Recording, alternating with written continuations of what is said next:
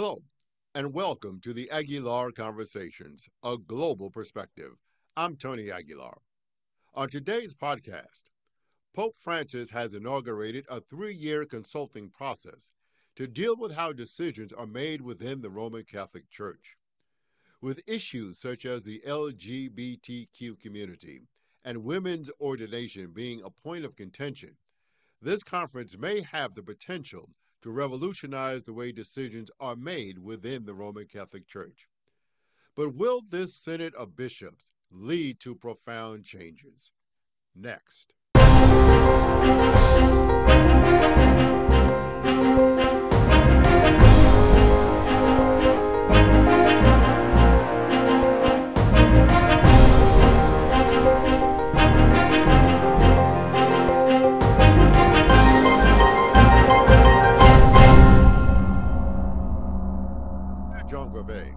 Is a Rome based reporter for Religion News Service, where she covers the Catholic Church and the Vatican. And she is covering the Synod of Bishops in Rome with Pope Francis. Claire, thanks for joining me today. Thank you for having me. Let me ask you this what actually led to this conference of bishops uh, that's now taking place in Rome? So, when Pope Francis was thinking about what would be the next topic to have the church reflect on. Um, he says that he realized that a lot of the questions that were coming from people were about what is a synod?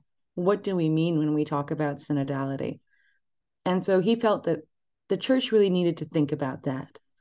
And it might seem, I think, for onlookers, for people who are not used to the Vatican, for people who know nothing about Catholicism, like the most boring thing in the world. But under Pope Francis, to talk about synodality means to talk about how do we organize power? How do we make decisions? How do we come together and overcome all the noise that's happening outside and come up with real solutions for real problems? And also, how do we enact the promises and hopes of the Second Vatican Councils? And that's what this whole long process of consultation at the parish level, and then at the diocesan level, and then at the bishops' conferences level, and then back to the Vatican, and then to the continental level. This is what it's led to. And Pope Francis, midway through the pro- through this project, said, "We need more time because the topics that are being brought up are complicated, and they're making people upset and angry and tense and nervous." And so he announced last year that he was going to make the Synod of Bishops, which is no longer a Synod of Bishops, which I think is telling, um, into a two two year event. So we're going to meet this year and again next year. Part of that, and you, you brought that up, there's been some consternation. As you know, in the United States, there's a huge conservative contingent of bishops who have been very critical of, of Pope Francis, uh, particularly people like Bishop Strickland from out of Texas, people like that. Um, even people wishing for violence against the Pope because they think he's going to change the fundamental understanding of the Roman Catholic Church. And so I believe that a number of them have sent what they call the dubia to, to the Pope, asking questions about certain issues within the church. My question to you is while you're looking at how rules should be made and how the church should be governed, is there not a power play also at work here in terms of the bishops? Their power stems from the ability to exclude or include and to prohibit. So, are they really concerned about that? And could that lead to bishops perhaps having less power within the church governance of the Roman Catholic Church? I think you have hit the nail on the head. We were talking about power structures, right, earlier. And the Synod is going to address precisely that. Now, we know that I wouldn't call it a huge resistance in the United States. There are some bishops who have been vocal in their opposition to the Synod and there are such bishops everywhere. Um, last week, we found a, that a letter was circulating from uh, the former bishop of Hong Kong, Joseph Zen, uh, where he complains and he's worried about what's going to happen at the synod. Um, and they are right to be worried because the synod is going to involve a wider net of consultation than possibly uh, since the early days of the church. And it's no longer tables where just bishops and cardinals are present. There's all types of people who are present. We don't know a lot about what's happening inside the hall, but we know that they're addressing topics like LGBTQ inclusion. They're talking about female ordination. They're talking about viri probati, that's married priests, and, and polygamy. And, and, and questions that are important to all parts of the church. So they're they're right to be concerned about what is going to emerge from this. Now, at the same time, what what's going to emerge from that really has to do with the kind of conversation that happens in there where they have a say conservative prelates have been invited to talk and what's most likely if you're asking for my opinion as a vatican observer is that this as they've said many times this synod is not going to change doctrine but it's going to change the way decisions are made at the Vatican and, and in the church. And that might mean that bishops might not be you know, kind of unconnected or or as free as they were or they might be even more free but with more responsibility about the kind of oversight that they exercise in their diocese which could have tremendous implications from abuse to the way you know they behave when they say something against the pope. But that door is still wide open and we don't know yet what's going to what's going to emerge. Um i know that you know pope francis has said that changes in doctrine changes in doctrine are off the table but that doesn't mean that if we change the way decisions are made then doctrinal doctrinal changes might not happen further down the line. That's what i wanted to, to ask you about because to say that doctrine won't change would make a consultative body like this irrelevant. If if you if you just take that right off the table because if you're going to change the way decisions are made because decisions are made about doctrine. Doctrine has changed over the years, over the centuries. So, you know, when you say they, they may be right to be concerned about certain things that may change, because these would be radical movements within the Roman Catholic Church.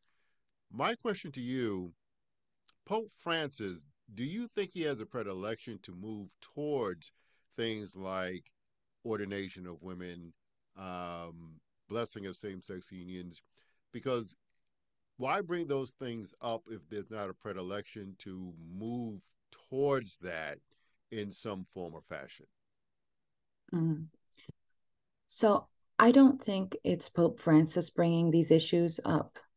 Uh, in fact, I know it isn't. The what has been what became the instrumentum laboris, which is the working document of the synod, was born from conversations in parishes. And I think you just need to be, and any Catholic will realize. And, and by the way, I work for a company that covers all religions. And the topic that is tearing at the heart of most religions right now is the question of LGBTQ faithful. It is really at the at the core of profound tensions about faith and what we believe.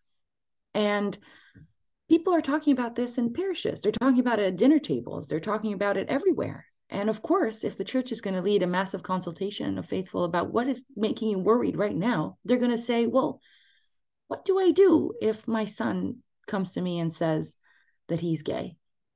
What should the parish do if a young girl says she's bisexual?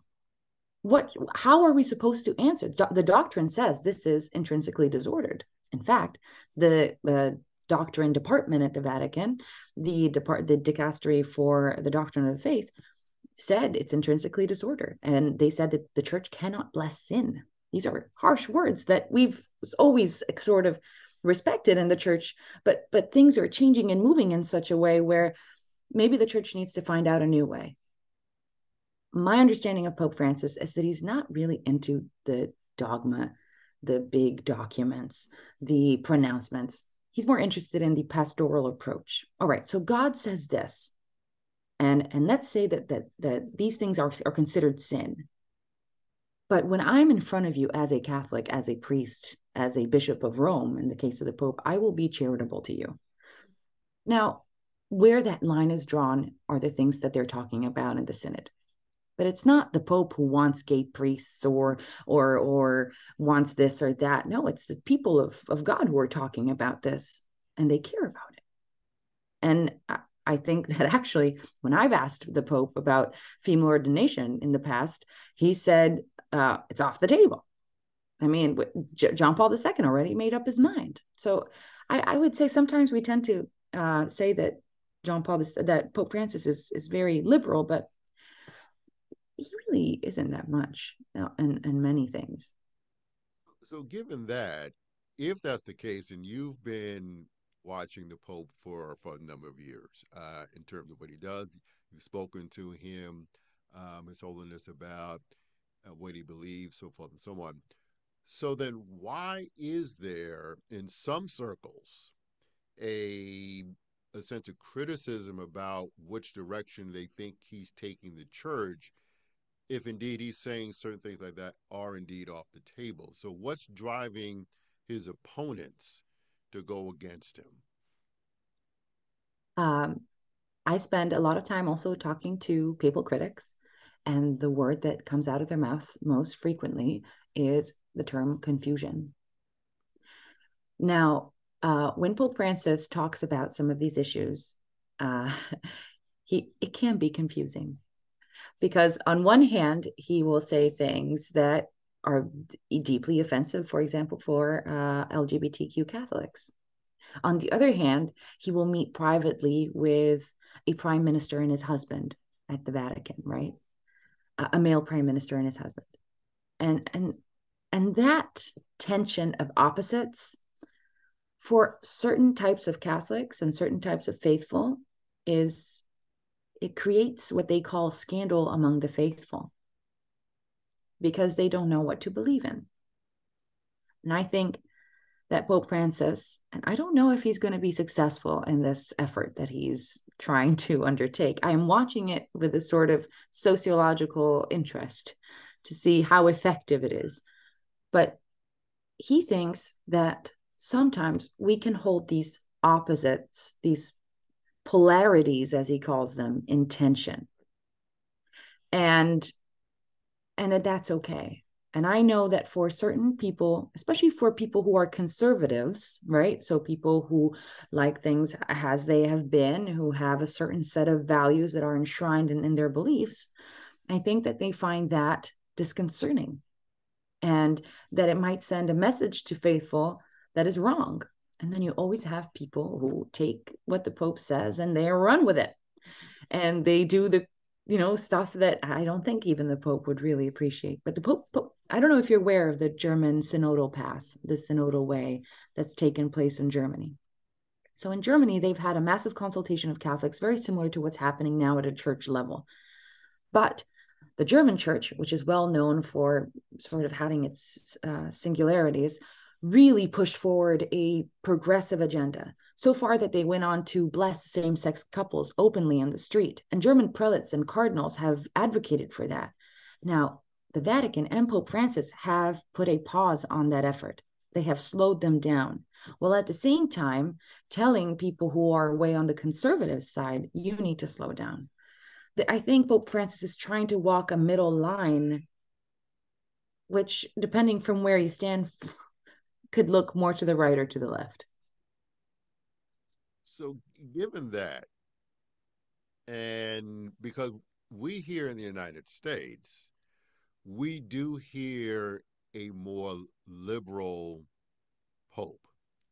Now, liberalism and conservatism, depending upon uh, what context you're talking about, has to be taken, you know, in a relative matter. You know, within the Roman Catholic Church, liberal you know, liberal Catholicism does not mean what liberalism would mean, you know, obviously in, in political sense. But so how does this tension then get resolved? Because his critics are not going away and his supporters will stay there as well. But at some point, the Pope will have to make clear where he stands because he's the leader of the Roman Catholic Church. So, how does this get resolved? or does he think that the consultative body will resolve it for him? Yeah, that's. I wish I had a magic ball and I could see into the future, but I, I do think that's what a lot of people are are wondering. You know, I was on a flight once, and I can't remember which trip it was. I might have been Malta, but one of my colleagues uh, asked Pope Francis, and he said, "You know, you have a lot of critics in the United States." Actually, this also happened again coming back from Mongolia, and the Pope said, "Too bad. Like, I've got critics. So what?" And you can't occupy a position like the one of the Pope without being prepared for criticism.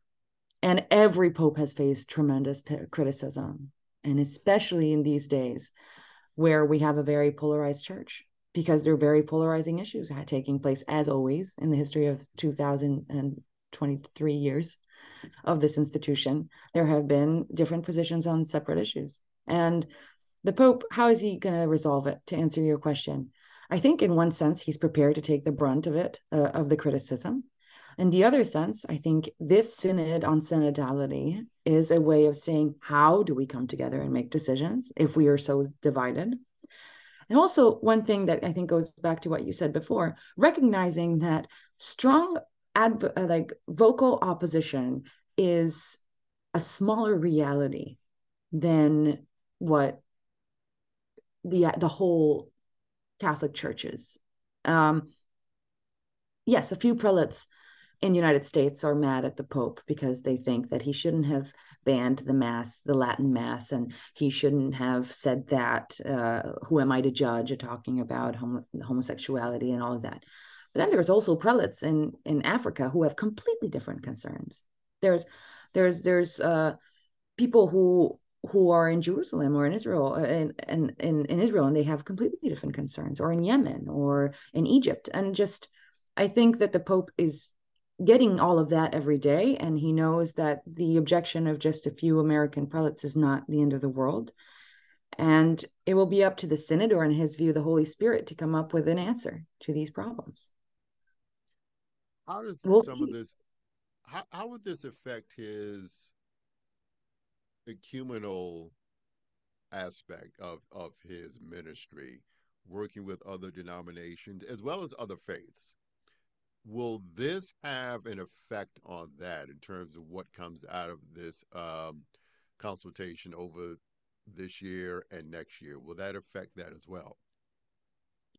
You know, I think that's really interesting uh, because the this synod started out with a big celebration in St. Peter's Square, where representatives from different Christian denominations all came together and prayed. Now, to me, as a Vatican observer, I'm like, why is the Anglican Church praying for a Catholic synod? Why would they care? And yes, I think I do think it's going to change the way that at least when it comes to christian denominations those relationships work. And you know synod is something that an orthodox church is very well known uh, also in eastern rites. Um, and maybe there's something that the catholic church can learn from that uh, and vice versa. So again it's we'll see what what comes out of it but there's definitely interest. And and pope francis like john paul ii and benedict xvi has done tremendous work to try and improve those relations. Do you think this will lead to a vatican iii you know i think when i have asked synod officers this question they say we haven't even enacted vatican ii How can we think about Vatican III when a lot of the things that were being discussed in Vatican II are really still Vatican II had a sort of prophetic dream of this involved laity, of this charism of the ordinary rank and file Catholic coming up and having a voice in the church. That's not what we've seen since Vatican II. That was 1963 to 1968. That's not what we've seen. Like we have seen um, a church that is highly clericalized, uh, where often prelates are treated like they're better than others. And I'm saying this as someone who has witnessed how sometimes the work the church works in south of Italy, how it works in the United States, how it works in Africa. And there is still this sense where where are lay people and, and how can they be engaged? And more interestingly, the second question is if lay people are engaged, does that mean that the church is automatically better? So these questions that are all from Vatican II haven't been addressed. And honestly, uh, I don't know how they could even start grappling with a Vatican III. but part of that, you know, in, in, what you have said, you know, as I look at local congregations, you know, being from New York, um, you know, reaching the age that I have, I've certainly have seen more laity involvement in church in Catholic congregations. Anyway, I'm a Lutheran, but I've seen more in Catholic congregations than there was prior to that. Is not where they were projecting it to be or where they may have wanted it to be. But the question I would ask to you is that this this conference that will take place over the next two years has also given hope to people about a direction that the church may head into. You know, I've heard from uh, women who want to be ordained within the church, and they they're expressing a sense of optimism. I've heard from uh, gay and lesbian folks within the Catholic Church who think that this is this is a hopeful sign. And so the the question I would have is at the end of this two years, are a lot of people in for a serious letdown? Um, yes. The answer is yes. Um, I've also spoken to representatives of those groups, and I know that there is a lot of hope and expectation into the synod. The same way I think you could feel hope and expectation for previous synods, like the synod on the Amazon region, synod on young people. They always had this underlying theme that maybe this is the time when the church will finally allow such and such and such and such, and we will finally feel accepted um, as such and such and such and such. Um, you know, no, the the the I, I would be surprised if women priests were um became the center. And also i think here's the thing. The question of the role of women in the church is such a central role and it's actually been proposed so strongly at the parish level and and by church uh, participants faithful all over the world that it would also be somewhat insulting to just be a footnote in a document that talks about synodality and ecclesiology and, and the governing of the church. Uh, in fact, I would rather say that perhaps this, the church needs a synod on women um, because that's a whole other problem, and then come up with real and effective solutions for that. And, and maybe that's the female priesthood, um, or maybe it's female bishops or or women cardinals, or or women being allowed to be part of the uh, council that advises the pope um, but this synod is not about that. And and everyone who thinks that this is finally going to be the chance, I think, is bound to be disappointed. And and the Pope has said this, and I, I know it doesn't matter how many times he says it, how many times his followers says it, how how many times Becquart, the first woman to be undersecretary of the Synod of Bishops, says it. This is not what the synod is about. And uh, for any Catholic, uh, you know that you know they, they know that change in the Catholic Church takes a very long time. And if you're a fan of the Lord of the Rings, it's kind of an Entmoot. It just takes a long time to come up with change. So, so given that, um, you know, like I said, I you know I come out of the Lutheran tradition in terms of ELCA, which is a more a liberal wing of the Lutheran uh, faith, and you know we've had these conversations as well. The Lutheran Church had these conversations about you know gay and lesbian. Obviously, women are ordained within the ELCA; they're not in the Lutheran Church Missouri Synod.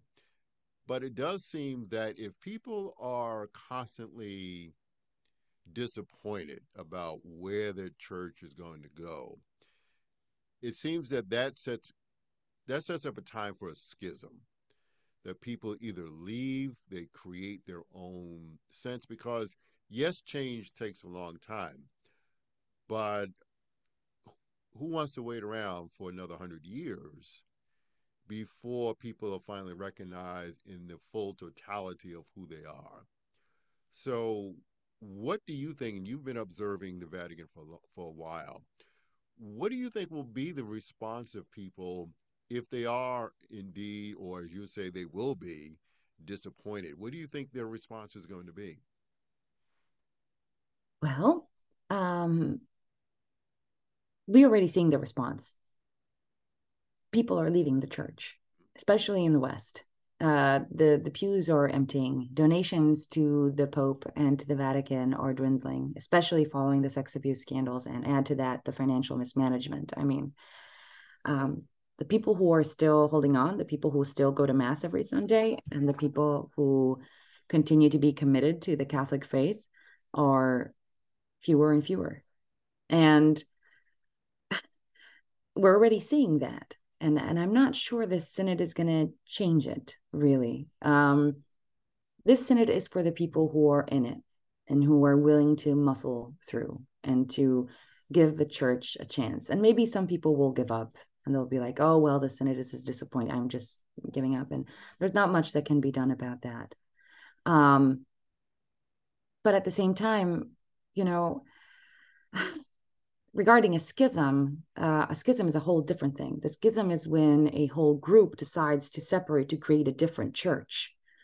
And we've seen that in the in the Catholic Church. In fact, we're very close to the uh, 500th anniversary of the Lutheran schism. Um, so you know, every 500 years, the church kind of is jostled, and it might happen again. Um, the Pope is has said on the record he's not afraid of a schism. Um, interestingly enough, uh, I think progressives would be more tend tend like data shows they tend more to leave the faith and maybe go to another denomination that might you know better reflect their needs, their spiritual needs and beliefs.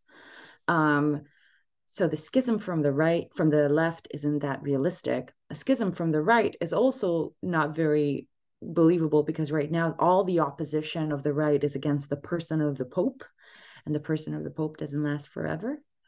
And um, and also a big thing about being Catholic is is loyalty to the Pope, and the conservative Catholics have that as a strong tenet of their beliefs. So it creates a bit of a of a hiccup in their in their efforts. So I guess my answer is I don't think there will be a schism. Um, but what we might see as what is already happening, which is people leaving the faith. And I don't know if a synod can fix that. You do see some growth in the global south. That's true. Tends to be more conservative, um, yes. which begs the question that when it does come time for a new pope, as you say, popes don't last forever, that they're going to look for someone who may be more along the lines of where Pope Benedict was in terms of conservatism, than where many people perceive uh, Pope Francis to be at. W- would that be accurate? Um, yes. Um, but here's the thing Pope Francis has elected at the moment the majority of the conclave. What it mean, what the number of cardinals who would make a supermajority, so 61%. So a lot of the cardinals who now make up the College of Cardinals that would elect the next pope are people who Pope Francis thinks represent his style and leadership uh, views. You know, now the conclave that elected Pope Francis and Benedict XVI before him was a rather conservative College of Cardinals. So that means that even it doesn't really matter who those cardinals are, the results might still be unpredictable. We've already seen the lobbying from conservative prelates trying to push this uh, cardinal or that cardinal who has a view that is closer to their own. Um, it's a little soon right now to predict but if you want my kind of Vatican expert, uh, since, you know, watching this world very closely for a very long time, um, they're they're looking, I think, for someone who's kind of down the middle, who will just slow things down even more. um, because that's just the spirit of the Vatican. And and we might see someone who is a Bergoglian, as they say, you know, maybe a man who was close to the Pope Francis, but perhaps a figure who would also have a few maybe, uh, you know, put put the brakes a little bit on on all this change. Um, so we'll see. I mean, there are a few names that are out there right now, but another thing that happens under Pope Francis a lot is that instead of being rising stars, it's often shooting stars because uh, careers can go up and then go down very quickly in this pontificate. So I don't want to put out a name yet uh, for possible candidates because who knows, maybe they won't be there in a year or so. You might be right. You may be right on that one. Let, let me ask you this. I want to go back for a moment to the ecumenical aspect of this because, you know, Roman Catholicism is the largest denomination within Christianity. So people do watch what's happening. And as you said, they had the opening ceremony of uh, heads of denominations praying for the Catholic Synod. And they're going to watch and see what happens. How do you think the other denominations will be affected by this? Well, um, my expertise is obviously the Vatican, but I think, as you said, very, I think, correctly, um, what happens at the Vatican is, you know, is observed and is watched by other faiths. I really think that this question of LGBTQ faithful is is a big one. And for Christian faiths, it's a it really touches something deep about the belief system and how it clashes with actual reality. And the church has traditionally had a very, the Catholic Church, such a, a corpus, a body of doctrine and knowledge and experience that in whatever way it applies it, and whatever kind of pronouncement might come out of this synod regarding that, even in terms of, even if it's just limited to welcoming and acceptance, the way it's going to be written down and formulated and thought out, I think, will be interesting to watch for other other religions who are also facing these kinds of tensions. And some we know are even breaking up because of these tensions. So I, I think that's definitely something if you take the lens and you go back and you look at what is the single most topic dividing churches right now all over the world but especially in the west lgbtq uh the lgbtq community how are they addressing it? The way the church responds will be interesting i think for everyone. Let me ask you this as an as an observer. Um how do you think they will ultimately treat the gay lesbian community, LGBTQ community. How do you think that will play out?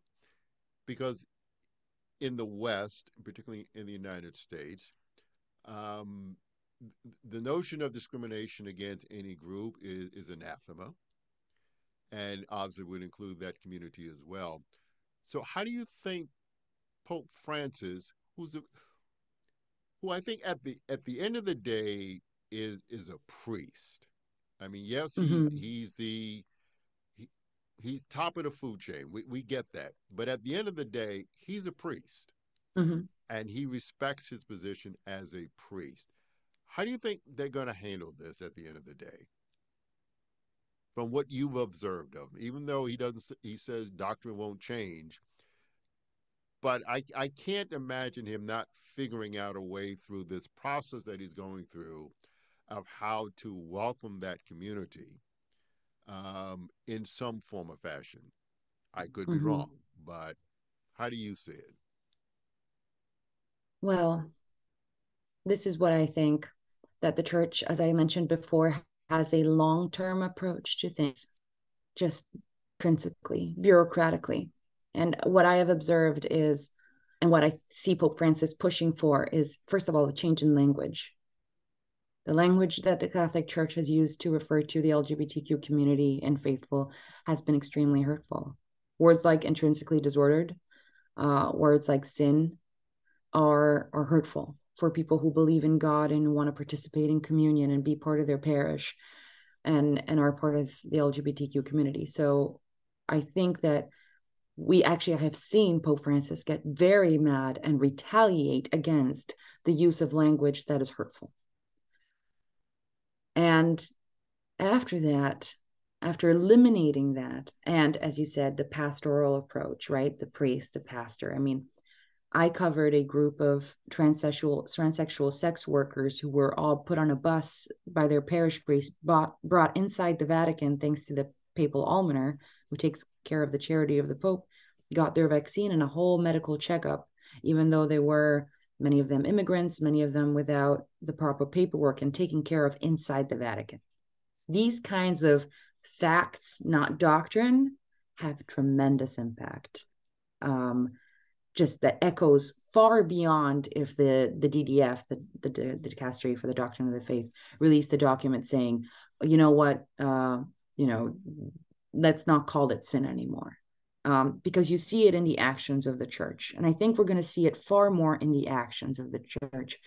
And perhaps in a church made up of mostly white old men.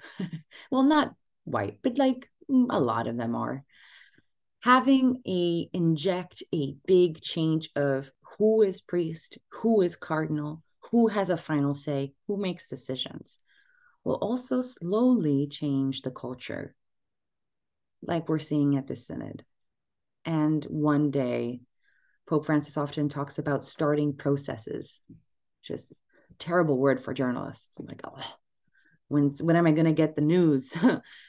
but down the line, what Pope Francis is doing today is going to have a result, and and and I think it will create the possibility for maybe not definitely not this Pope, but the Pope of the future to say, to maybe make that change in doctrine and say, you know, we've learned from our mistakes, like we did on the death penalty.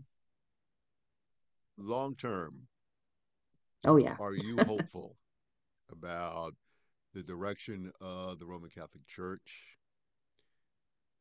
Doctrine notwithstanding, but long term, are you hopeful? Are you optimistic? You know, I am I always try to cover the Vatican as I would cover Washington, D.C. So, with a certain degree of detachment, um, hopeful for me, uh, you know, and, and hopeful as as Claire as a reporter are two very different things. Um, but I can say this that I think will answer your question. It's just I have seen the church at its best and at its worst. And there are people in the Catholic Church just average people who every day work tirelessly to good to do good objective good. You know the kind of good that can't be nitpicketed or or create polarizing debates just helping regular people on the street or at higher levels or trying to bring peace between warring factions. And for as long as that will exist in the church of course it's going to be moving in the right direction.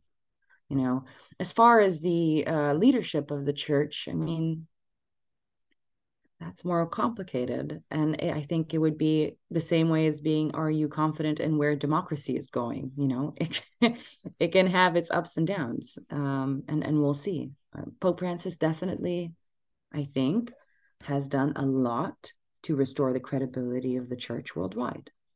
And maybe one could even put some trust in that credibility. Now, one thing we didn't really touch on was the one thing that everyone attaches to the Roman Catholic Church these days because of the sexual abuse scandals. And Pope Francis has done a lot to, as you just said, to restore some credibility to uh, trustworthiness within the church and of the church. Um, is that something that's coming up within um, the meetings of bishops this year as well as next year in terms of how to to deal with that issue because it's still ongoing, it's still having an effect. So, is there discussion about that? You know, I recently wrote an article talking about this. Um, it, I, I I don't see sex abuse as being a central theme. It is just an underlying theme, as it has been for every synod and for every event in the church, because it has been such a massive hit to the entire institution, um, the things we've discovered regarding sexual abuse. Um, but is it being discussed? Abuse victims are have a voice at the synod of some sorts. Um, maybe it's not being discussed enough. And the problem with the Vatican is that it does have a problem with being so centralized and hierarchical. When it comes to sexual abuse, yes, the Pope has enacted a series of reforms like Vos Estis Lux Mundi, which is a document that requires mandatory reporting for abuse by part of clergy members and not clergy members to the, the appropriate authorities. Um, it he he enlarged the understanding of victims to also include vulnerable adults, which I think is very important because we've seen the sexual abuse of religious sisters and seminarians and all kind of dynamics. Um, but at the same time, the Pope has shown that he has, um, because of his sometimes emotional way of leadership, a, a weakness when it comes to defending his friends. And if you have an institution where the power is concentrated into a single individuals without a set of checks and balances, as the United States proves so magnificently in many occasions, um, then you can really create um, some situations that are not very good. And the Pope has defended people who who were found you know, guilty of abuse. And he has done that because they were his friends, because he didn't want to believe the calumnies against them. And then he had to retract and change his mind. So, if this synod really does change the way decisions are made in the church, then perhaps thinking about how do we put in those checks and balances on many levels to ensure that it's not the word of a single man that decides the fate of that abuse victim or that financial mismanagement or whether that woman can have a say in the church, or whether that um, gay uh, young girl can be a part of the parish, perhaps we can start seeing a better church if there's just more people involved in that conversation at all levels. In the few minutes we have left, um, I know we spoke about the critics of the Pope, and, and the Pope himself has been a critic. I mean, he criticized Pope Benedict when Pope Benedict said certain things about Muslims. So it goes back and forth. But some of the criticism is reaching fever level. I mean, it's gone beyond intellectual and theological um, criticism. I think there was one um, priest, uh, Edward Staniek. I mean, it was essentially calling for, you know, Pope Francis to meet his maker soon. Yeah. I mean, so it has reached that level. So and I know Pope Francis, you know, I don't know him, but I, I know he's a spiritual man and things like that may not necessarily bother him. But it has to be of concern to the institution in of itself that we have that kind of talk going on within certain circles of the Roman Catholic Church mm-hmm. you know, mm-hmm. the EWTN, the, the television network, uh, Eternal Word TV network, is very critical of the Pope. And, and as we see how things play out in today's world, words have effect. And people act on those words. So, is there concern about, you know, how strident some of these folks are when it comes to their criticism? Mm, you know, I don't see anywhere else in the Catholic Church the kind of backlash that the Pope gets in the United States. Um, I mean, you'll have some abuse victims being very vocal when they're upset. Um, you will have maybe some progressive leaning individuals or advocates being very critical of the Pope when it comes to women or when it comes to LGBTQ Catholics the kind of vitriol that comes out of the United States is unique.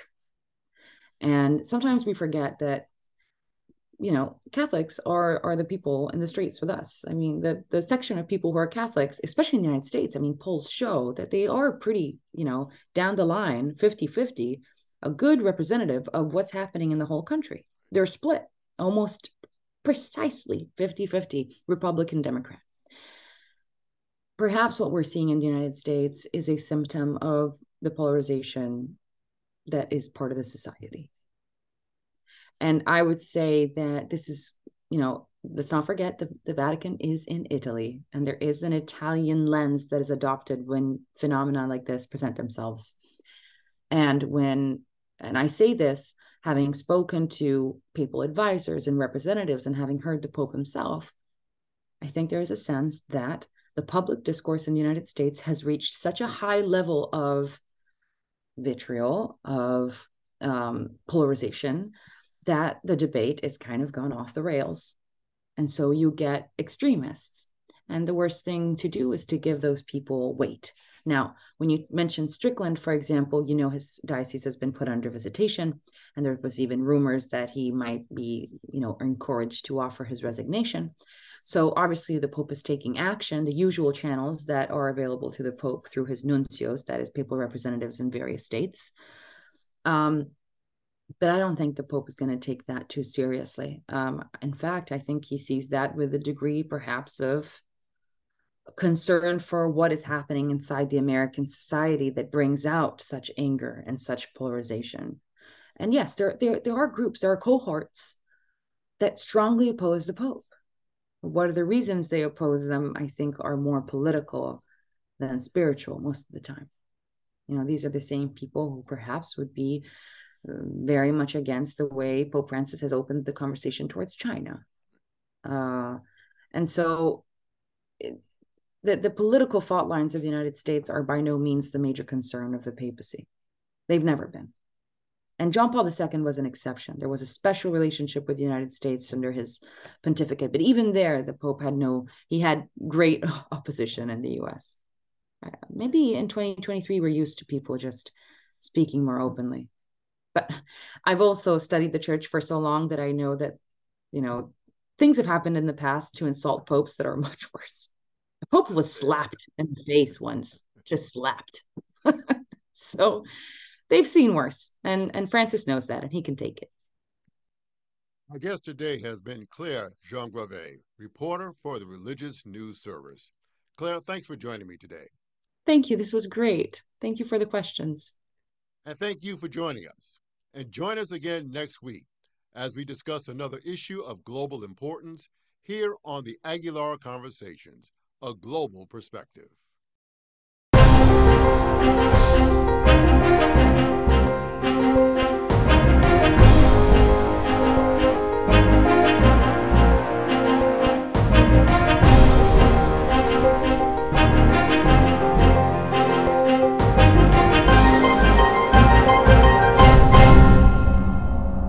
The Aguilar Conversations, A Global Perspective, is produced by Casa Margo Communications Group.